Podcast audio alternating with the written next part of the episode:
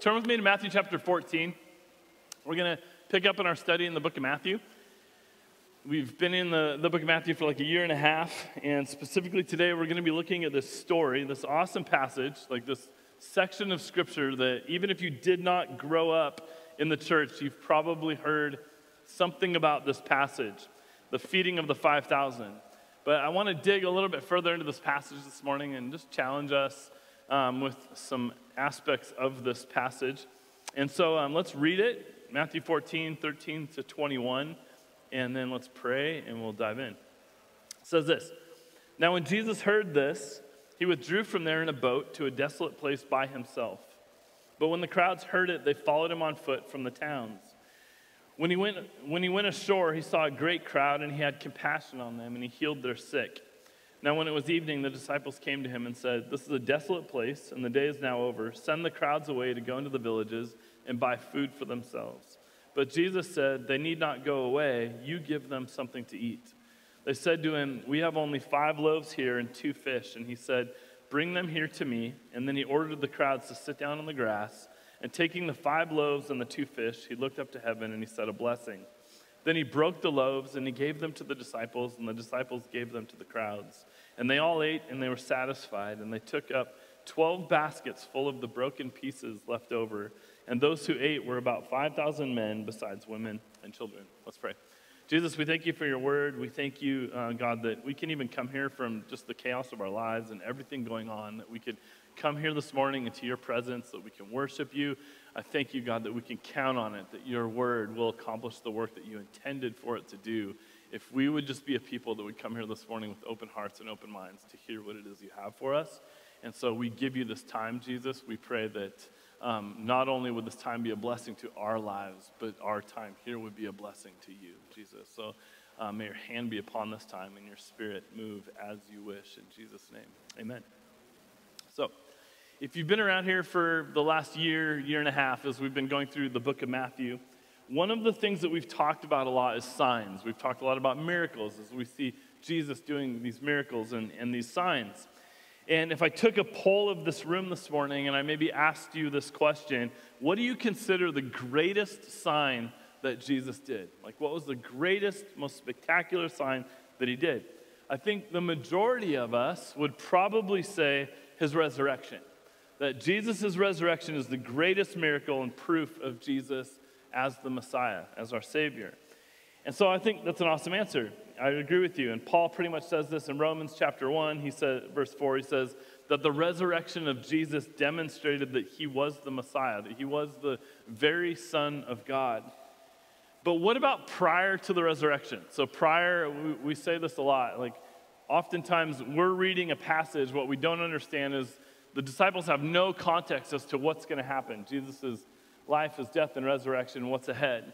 We sort of read this book on the other side of things 2,000 years later, knowing not only what happens with Jesus' life, his death, and his resurrection, but we also know the, the, the end from the beginning, that Jesus is coming back for his church. And so they have no perspective like this. And so, um, what, what about prior to the resurrection? What was the greatest sign that Jesus did, the greatest miracle that he did? And you've got a bunch to choose from, right? You've got healings that Jesus has done that we've talked about. We've got people being raised from the dead, Jesus commanding the wind and the seas. Um, and having authority over nature. Uh, next week, we'll talk about Jesus walking on water, and I'll even practice it for you. We're going to have this pool. I'm just going to be like, yeah, let's do this. And uh, take my first step there's a ton of miracles. Like there's a ton of signs. Which one are we going to select as the greatest sign that Jesus has ever performed?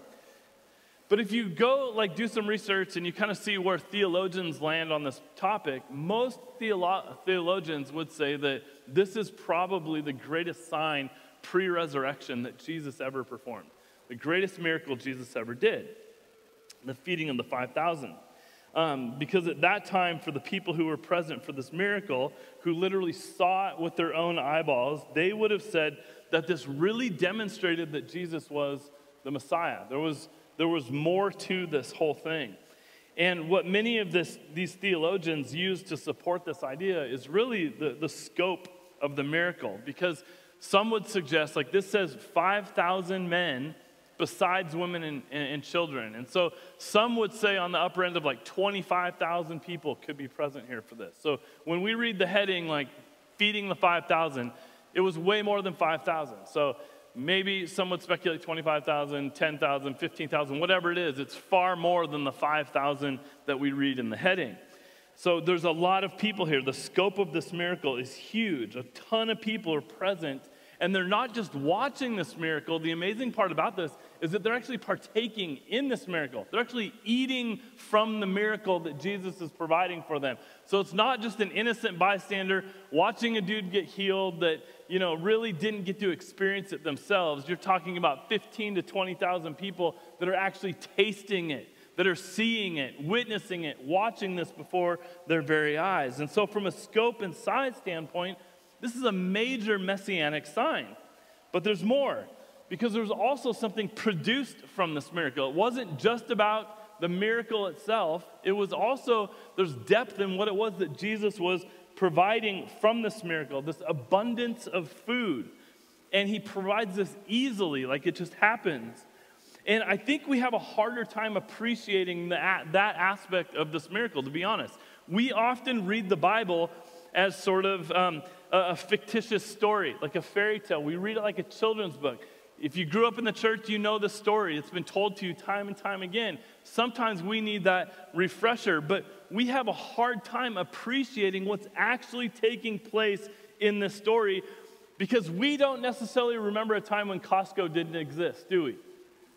Anybody? Like some of you remember that day. Uh, but there was a day and time when Costco did not exist, right? There was a day and time where we didn't need more boxes, where people didn't need storage units or to have garage sales, like a time where people didn't just pile up stuff.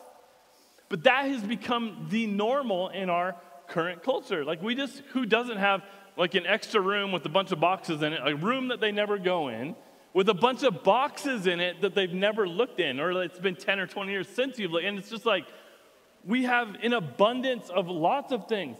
Or who here today has like two refrigerators in their house and a freezer out in the garage, right? And you're just stacked with food. Like there was a day and time when that was not the case. People didn't pile up, they didn't have an abundance of, they didn't stock uh, food for the future. There was a time when this wasn't a thing. Nowadays, the abundance of something has actually become the norm.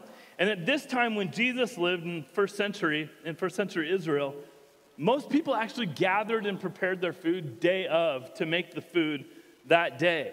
It, there, there, was, it was a time, a day and age when famine was actually a threat. Like there was, there was the possibility of famine. Um, and so when you have an event like this, where it's sort of the shared common need, and they get to be a part of this and watch it with their own eyes, and they see an abundance left over. They see the, that these leftovers sort of come easily, that they didn't have to work a lot, that they didn't have to prepare the leftovers. It actually would have stood out to them greatly. I think today we're like, oh, they have some leftover food? Cool. You know, but in reality, these people are going, where the heck did the leftover food come from? Why is there leftover food? Like, what is going on? Where? How did that happen? But there's something even more significant than this taking place. And that's that there's this connection to the past as well. So the, the people of God, this nation of Israel, they had always been looking ahead. They'd always been awaiting this long talked about Messiah. They were longing for a time where this promised Messiah that was written about in the Old Testament scriptures would actually come. They longed for that. They were waiting for him to show up. They longed for the day that the people of God would no longer be under the rule of the Romans, for the day when they would be redeemed, the day when they would be free. And they knew that that would only come through this promised Messiah. And so I want you to put yourself in their shoes at this event in this moment. This event has taken place you know that there's this Messiah that was promised to come. And what you also know is that the one who's to come would have a ministry that would be marked by certain things. Like he would make himself known to the people. For example, they knew he would come sort of looking like Moses.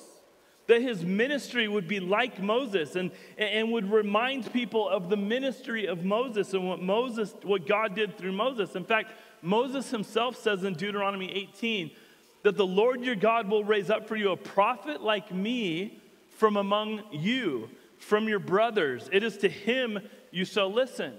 But then Moses isn't solo in this. In fact, there was a verse I read a couple weeks ago about a conversation between Philip and Nathaniel, two of the disciples. And they're trying to figure out who Jesus is. And Philip says to Nathaniel, We've found him of whom Moses in the law and also the prophets wrote this Jesus of Nazareth, the son of Joseph. So the, all of a sudden, there's this potential Messiah on the scene. And so I want you to put yourself in the place of the crowd in Matthew 14. You've heard about this miracle worker, this guy that's healing, that's calming the sea, this guy that's raising the dead. You've heard about like his masterful teaching, like he has wisdom that nobody else has had. And it's kind of piqued your interest. If you're hanging around at this time and you're hearing about this guy, you're going, hmm. Not like, I just want to go see a healing, but like, could this be the one? Could it be him? Could this be the Messiah that we've waited for? And so you want to see these things for yourself. You want to hear from him yourself. You want to observe him. You want to follow him. And so you do. And that one day you find yourself out in this desolate place. I want you to think about the wilderness experience for the Israelites following Moses.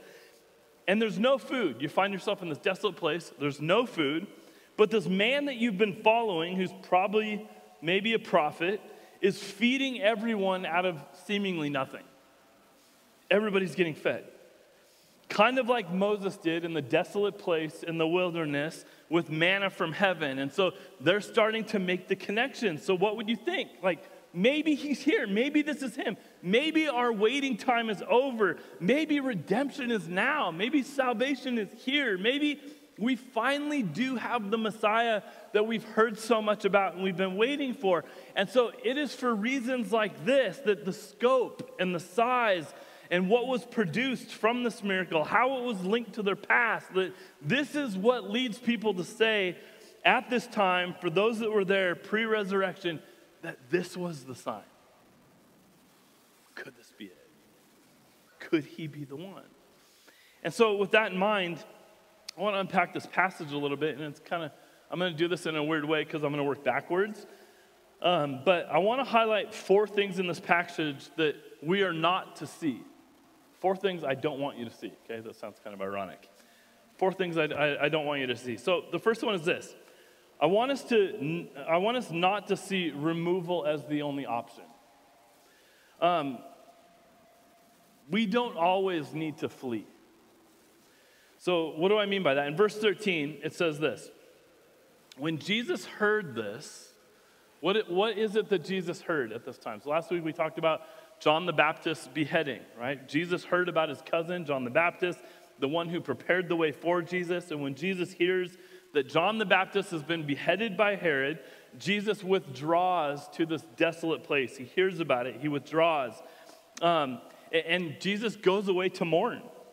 So Jesus takes off in this boat, but when the crowds catch wind that Jesus is taking off in the boat, what are the crowds doing? They're to haul, they're to hightail it around the, the Sea of Galilee to try to get to the place where Jesus is going so they can be waiting there when Jesus gets to the other side so they can experience the miracles of this man.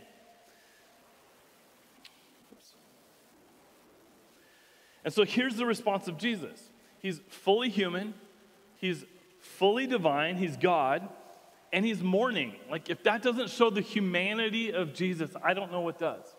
Like, it breaks his heart that his cousin has been killed. He's mourning.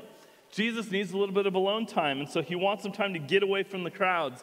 How do you and I normally react when you want a little bit of alone time and somebody's intruding on your alone time? Is anybody stoked on that? I don't know. Maybe you had a bad day at work. Maybe you're literally driving home. You can't wait to get to the house. You can't wait to plop yourself down on the couch or go for a run or unwind or whatever it is.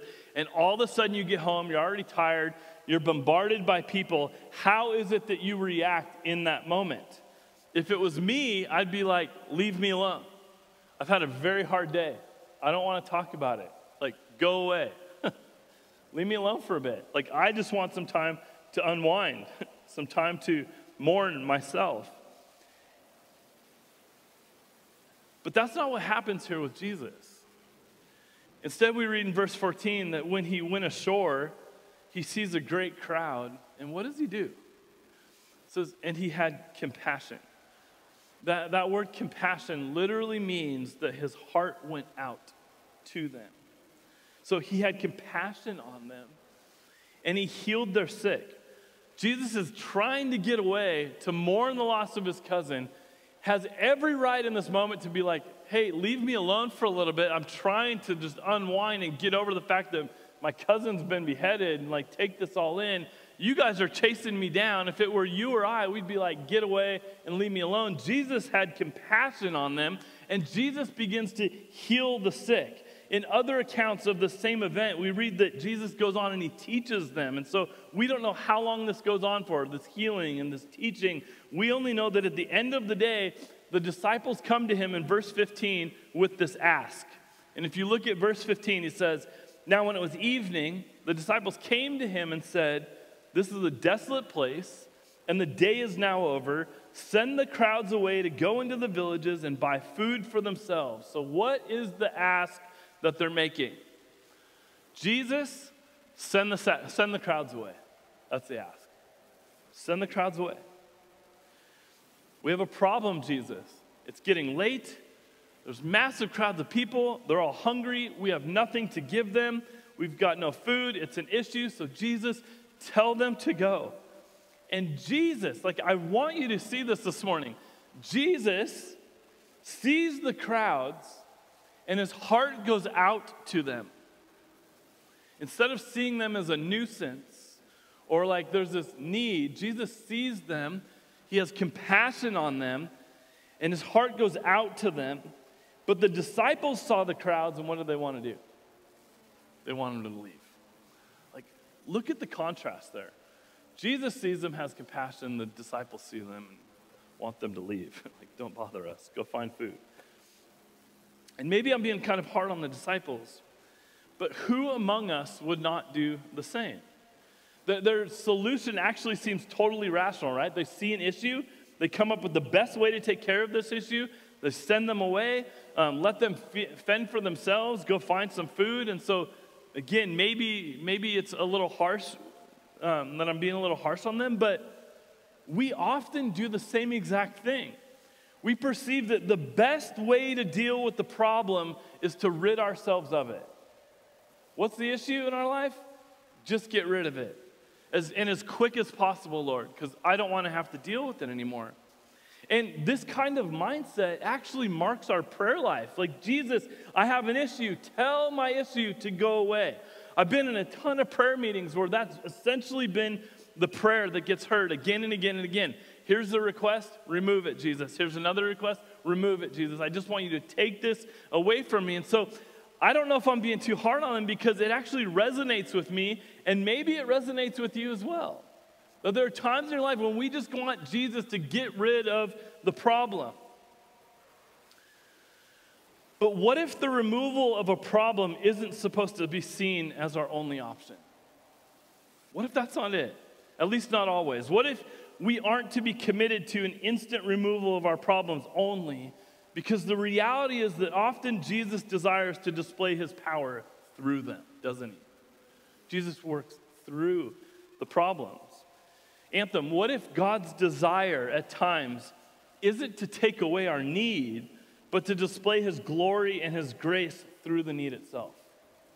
What if that's God's plan? Maybe our prayers shouldn't only be tell it to go away, but Jesus, your will be done? What if Jesus doesn't simply exist to give you bread at your request in your time?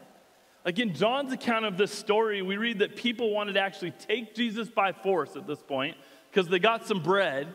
They're stoked on the miracle. They want to take Jesus by force and they want to hurry up and make Jesus king. They want to put him on the throne, it says.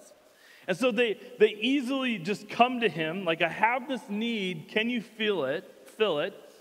And for many of us, that's the Jesus that I think we have in mind. But what if he doesn't exist for that type of mindset? That there's something more going on, something more that we have to consider that actually takes us beyond that. And so let me double down on this first point by highlighting the second thing I want you to not see. I want us to not see our circumstances only but consider what Jesus may actually have in mind. So, what's interesting about the story is that in all four gospel accounts Matthew, Mark, Luke, and John they all record the story. That's not the case with a lot of stories in those four books. But these, this story is recorded in all four gospel accounts. And when you piece these four stories together, you get this glimpse of something in Jesus that I really love. The fact that, that Jesus sort of eggs on his disciples, it seems like, right? That he's like sort of giving them things that they can't handle, and it seems like he's sort of pushing them and egging them on. But specifically, one of his disciples named Philip, if you read in John chapter 6, there's this conversation that takes place between Jesus and Philip in John's account of the story, and it sort of goes like this Hey, Philip. Jesus says, Hey, Philip. Philip goes, Hey, Jesus. Jesus goes, Philip, there's a huge crowd coming towards us. Like they look really hungry and it's massive. Where should we buy bread for them and how can they eat? And Philip's like, Yeah, that is a huge crowd. Yeah, they do look really hungry. He goes, It would take 200 denarii in order to feed all of these people. A denarii, if you guys didn't know, is like one denarii is one day's wages. So you're talking about 200 days' wages, he's saying, is it's going to take to feed this amount of people. Philip's like, We don't have that kind of money, Jesus. And Jesus is kind of like, Well, what do you think we should do? And Philip's like, Jesus, tell him to go away. like, get rid of the problem. And that's essentially this conversation where Jesus actually takes things up another level, like big crowds, lots of hunger. And what do we have? Do we have much? No, we don't really have anything at all. But here's the thing that I love about Jesus in this back and forth exchange with Philip is we get this sort of insider scoop from John. And he says this about Jesus in this back and forth conversation. He says, Jesus himself knew what he would do. It's like he's egging him on, but he knows how it ends. like he still knows exactly what he's going to do. And I love this. You see, what Jesus is doing with Philip and the rest of the disciples is asking them, What do you see? What do you see?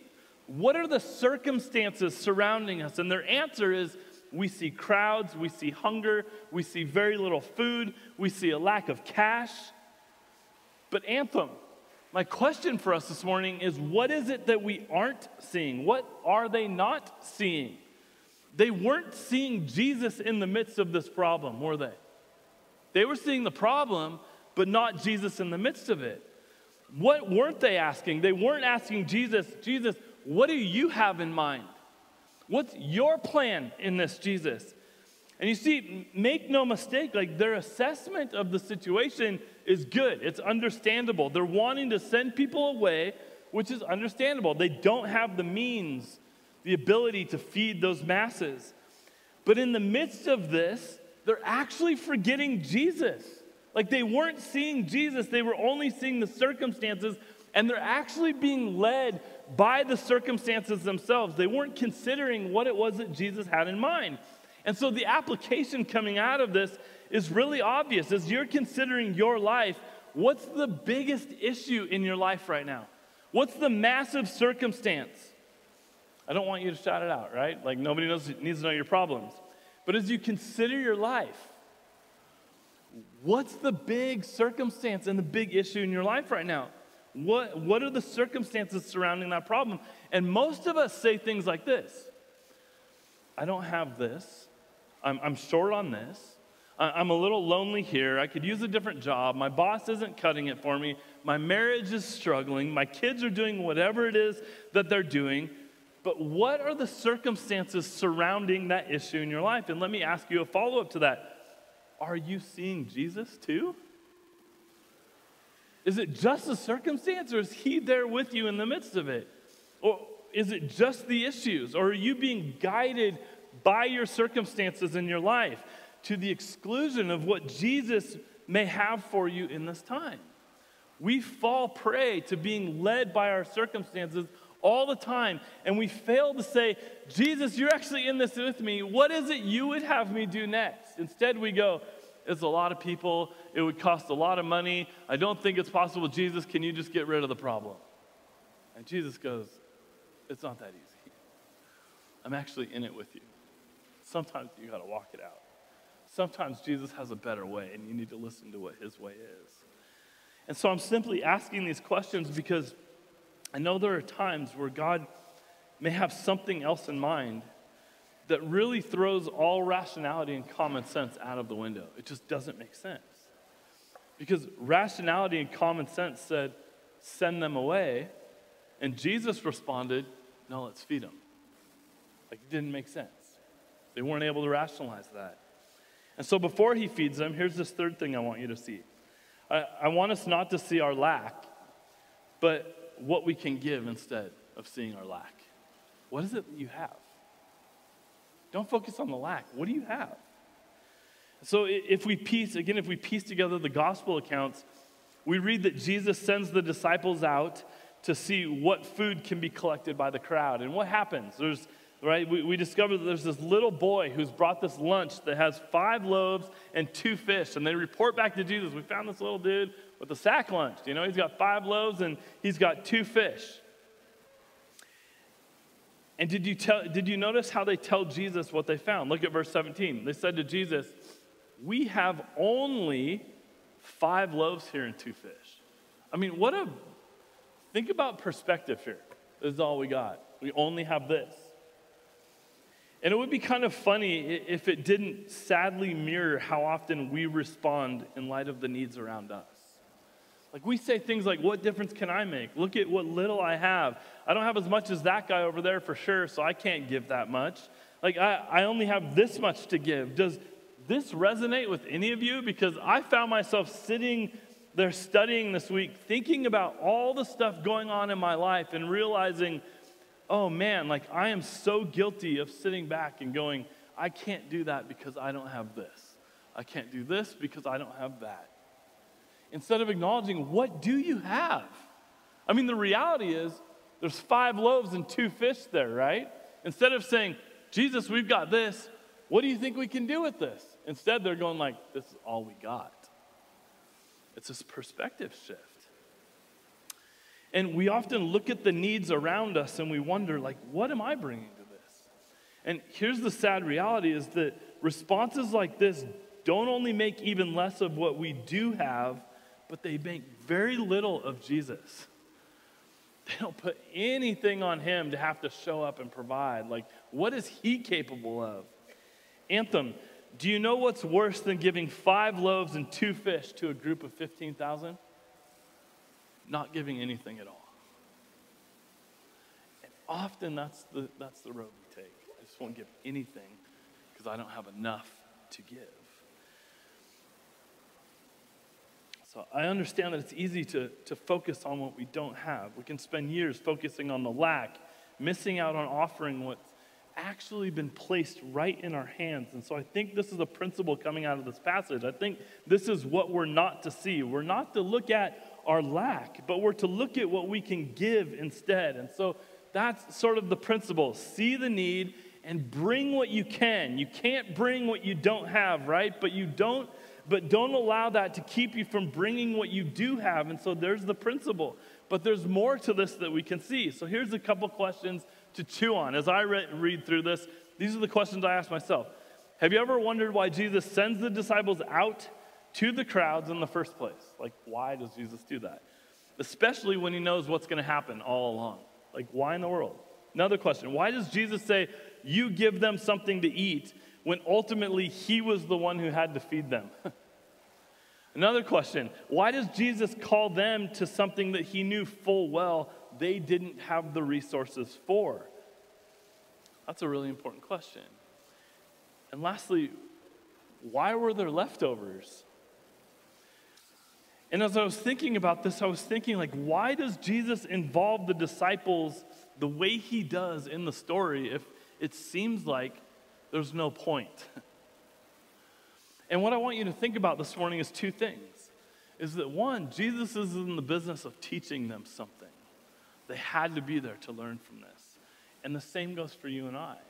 He's in the business of teaching us through these circumstances in our life. He doesn't need you, He wants you. The other thing is that Jesus likes to partner with us. I mean, that is sometimes when I was traveling um, on the road a lot with skateboarders, I would sometimes like show up at these events and kids would respond and they would come to Jesus and you would sit there and go like, what right do I have to play a role in kingdom work that God's doing? Like that just doesn't make sense. That he's using me, like this weak, this person that's fallible. Like how in the world do I have the right to be part of that? And the, the amazing part of this is that he likes you. He wants you to be a part of the story. Like you have the blessing to be used by him. He, he uses us because he likes to, not because he has to. And it gives God pleasure to work through his creation. How amazing is that? That we partner with him in this work. He partners with his children. He moves through us. He wills and he works in us and through us. It goes on to say this in verse 18. And he said to them, He said, Bring them here to me. And then he ordered the crowds to sit down on the grass. Taking the five loaves and the two fish, he looked up to heaven and he said a blessing. And then he broke the loaves and he gave them to the disciples, and the disciples gave them to the crowds, and they all ate and they were satisfied. And they took up 12 baskets full of the broken pieces left over, and those who ate were about 5,000 men, besides women and children. So Jesus looks to heaven, and what does he do? He takes what's there, and what does he do? He looks to heaven and he blesses. He says this blessing. And I think that part is so crazy because I often think how many of us in this room who have very little in whatever aspect of our life it is actually take the little we have and go before the Lord and say, Jesus, will you take the little that I have? And I'm not talking financial, you guys. I'm talking like some of you, you're praying that you could have compassion and love and grace for other people. And you're like, I'm worn out. I'm emotionally strung out. My job has me going through the wringer. My family's got me going through, like, whatever it is in your life. There are often times that we hit a wall and we say, I don't have enough to do X. And yet, the model here that I think Jesus is presenting to us is that it's not us that does the work. Like the blessing in it is that we go before Him and say, This is all I got. would you bless it, Jesus, and would you use it for, for your purposes, like for your will? Your will be done. And the other part of this that I think is amazing is this whole idea of abundance. Like the blessing of God actually means more than enough. It means abundance. It means overflow. It means leftovers. That is our Jesus. And so Jesus says, Give me this. He says, I'll take it. God will bless it, and I'll give you back more than enough. Again, this is not financial. This is just Jesus pours himself out upon you, gives you more than enough, more than you deserve, so that your life can be a blessing to others. Jesus is so amazing that he takes our sack lunch and he multiplies it for his glory, doesn't he? He takes the little thing that we've got. We're like, ah, Jesus, all I got is a few loaves and some fish. And he multiplies it for his glory. The last thing I want you to see is this. I want the worship team to come up. I want you to not see what Jesus did only, but I want you to see how Jesus is being revealed through the story. And this is sort of the clincher on the whole thing.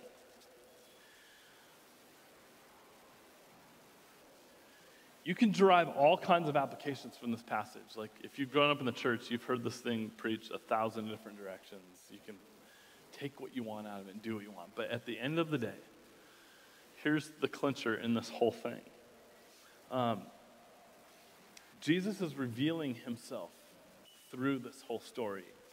And he's revealing a handful of things. One, that he's the one that blesses we have, what we have. He's the one that does the work that He's the one who gives in abundance, that He uses what we have. He goes that He is actually the bread, that we're actually only satisfied by Him, that we're not satisfied spiritually unless we're satisfied by Jesus.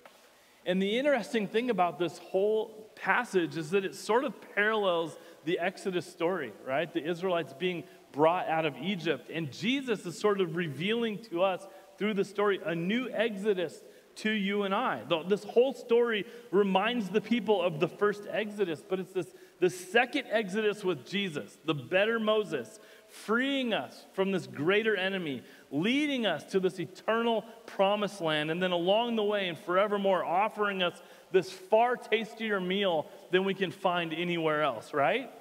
And what's the meal that Jesus is offering us? He is the bread of life. In John's account, with this same passage, it's followed by this. In John 6, verse 30, so they said to him, Then what sign do you do that we may see and believe you? And listen to this. What work do you perform? Our fathers ate the manna in the wilderness. As it is written, He gave them bread from heaven to eat. And now listen to Jesus' response. Jesus says to them, What are they asking for? Our fathers ate the manna in the wilderness. He gave them bread to eat from heaven. And Jesus says, Truly, truly, I say to you, it was not Moses who gave the bread from heaven, but my Father gives you the true bread from heaven. For the bread of God is he who comes down from heaven and gives life to the world. And they said to him, Sir, give us this bread always. Like, of course, he'd be like, Give me some of that. And Jesus says to them, I am the bread of life. Whoever comes to me shall not hunger, and whoever believes in me shall never thirst. So, what is Jesus revealing to us in this passage?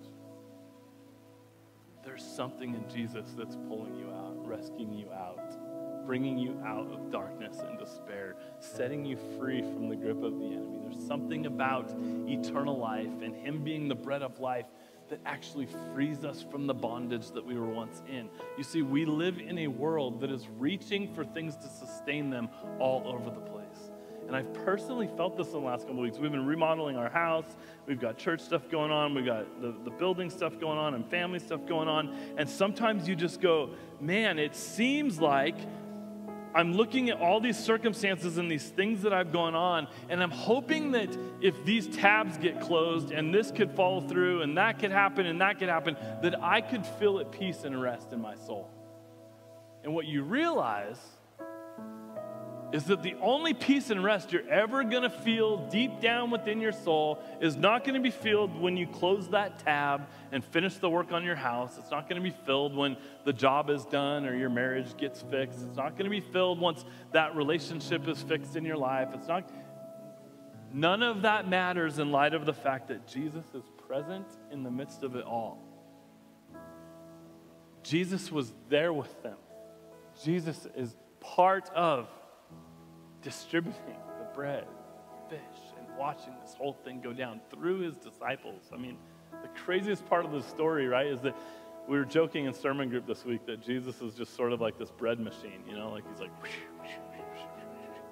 But if you read the story, what's actually happening is Jesus is going to the disciples and going, You do it. You, you take the bread to them. And so, the couple things I want to leave you with this morning is one, church, do you want the bread that Jesus is offering? Not to fill your stomach, but to fill your soul. Do you want that bread? Do you acknowledge that nothing else can truly fill you except Him? And the second thing this morning is it's interesting in the communion account because Jesus says, Do this in remembrance of me, right? We do communion in order to remember what He did. And the interesting thing is, you take that with you and you realize um, actually, the life of Jesus is manifest through me. And as you leave these doors, it's not just that the bread of life is given to you to sustain you, but he's actually handed you some loaves and some fish. And he said, Why don't you go out and share with the world what the actual answer is? Because every single one of you in this room works with somebody, has somebody in your family, a friend, somebody that's reaching for something, trying to find happiness, contentment, trying to be satiated somehow, some way in their life. They're reaching and looking for it, only to find out that they're left high and dry. And what we realize is that all those things in life are for naught if we haven't first come to Jesus to draw from Him. That's the offer for you this morning. It's that simple. Is he the bread? Will you partake? If he's the bread and you're going to partake, will you go share? That's the work that he's called you into this morning, church. Would you stand with me as we take some time to worship this morning? I want to remind us that worship is not Christian karaoke. It's not a box we check. We do not come here every week to just sing because that's what they do at church. Worship is in response to God's word. It's in response to the moving of the Spirit. Like, if He is who He said He is, then He deserves all the glory and the honor and the praise in our life. Like my mouth can't even sing enough. My the breath in me can't sing loud enough to give him the praise that he deserves. And so the little bit I have to offer this morning is what I'll bring to him, right? Like I walk in here sometimes on a Sunday morning and feel so strung out from my week, not in a bad way, but like tired. And um you walk in and like I, I enter into worship and sometimes I just feel like this breath of fresh air, like Jesus, literally wash over me, Lord, but take what I have and may it be a pleasing sacrifice for you. It's little, it's, it's my little sack lunch, but it's what I got. And Jesus, I want you to have it all. And, and we have this opportunity to not just sing platitudes to his name. He doesn't need your platitudes. What he needs is your life. Like he wants the glory and the honor for what it is He's given you, that He's sustained you by being the bread of life, and that He hasn't just sustained you, He's actually given you an abundance of bread to eat from. More than enough. More than enough love, more than enough grace, more than enough faith. Like He's continued to abound His love upon you over and over again. And so, as we sing worship this morning, it's really in response to the fact that we should be pretty stoked about that, shouldn't we? we got something to say and sing. Not just to do lip service to Jesus, but because he deserves it all. This is a little bit that we can give back to him and worship him this morning. And so, as you sing, as you respond this morning to the word of the Lord, I challenge you also to dig deep into your soul because there's some of you in this room that have been feasting on every little trivial thing in your life all around Jesus and you have yet to just turn to Him and say, I'm done with all those other things because they leave me high and dry every time. I want Jesus.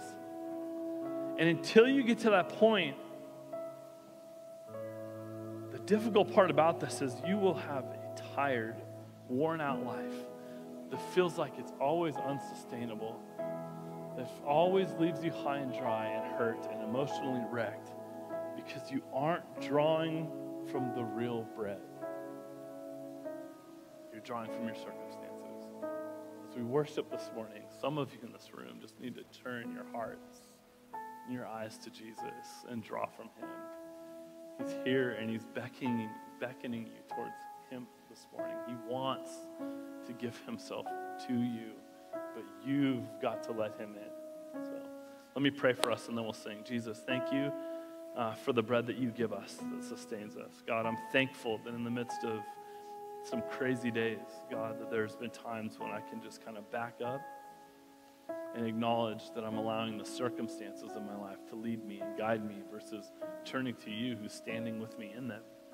And Jesus, there's some of us in, our, in the room this morning that are in that scenario in our lives right now. And I'm praying, Jesus, that you would give them the strength this morning the faith this morning to turn their hearts to you, to accept you as their Lord and Savior, to acknowledge that only you can provide for them what it is they're looking for, that they've been reaching for and searching for. It's found in you, Jesus. And so will you meet them in this place? We thank you for your death on the cross and your resurrection.